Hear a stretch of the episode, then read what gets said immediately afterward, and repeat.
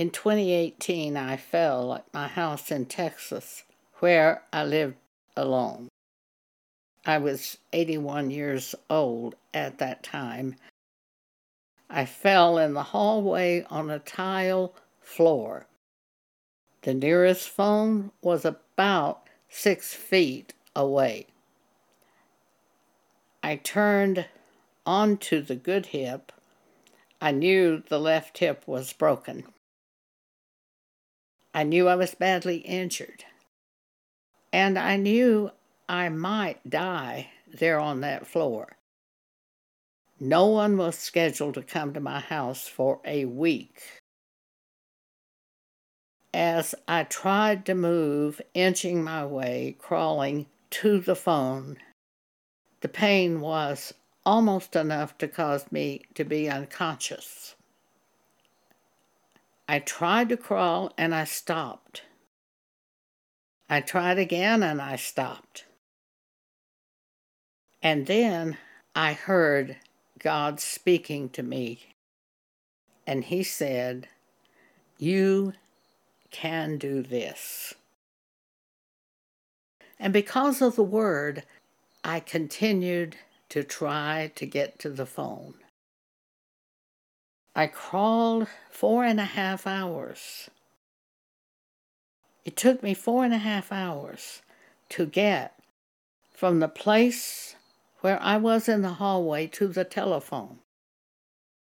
When I got to the telephone, my plan was I would pull on the cord and the receiver would fall off and I could make a phone call for help.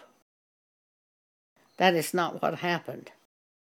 I pulled on the phone cord. The receiver to the phone shot across the room. I never even saw it again. I don't know where it went. But under that table there was a Kindle tablet. It was lying there plugged into electricity being charged. If I could get an email out to our church group, I felt that I might get help. I was very close to being unconscious, so I did not know if I could actually get an email out. But the best chance I had was to hit an email that had come in and reply to that email, sending one out to all our church group that hopefully somebody would see it and get help for me. Now, our church is not like, probably like your church. We don't have all of our people living in the same city. I was on radio from coast to coast, and the people in our church group are scattered all over the United States. I lived in Texas, one other person lived in Lubbock, Texas, one lived in Houston, 600 miles away. One lived in Colorado. Another one lived in Virginia. One lived on the West Coast in Seattle, Tacoma area. They were scattered everywhere. But if I could get an email out to them, hopefully one of them would find a way to get help for me.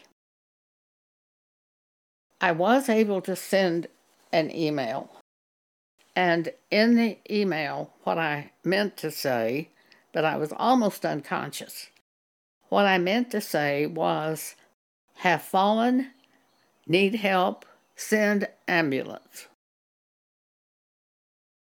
I don't know what my garbled words were on that email. I do know they were garbled. Pam Paget in Colorado Springs, 450 miles away, finally figured out that I needed help. She knew she couldn't call 911 like she would do if we were in the same city.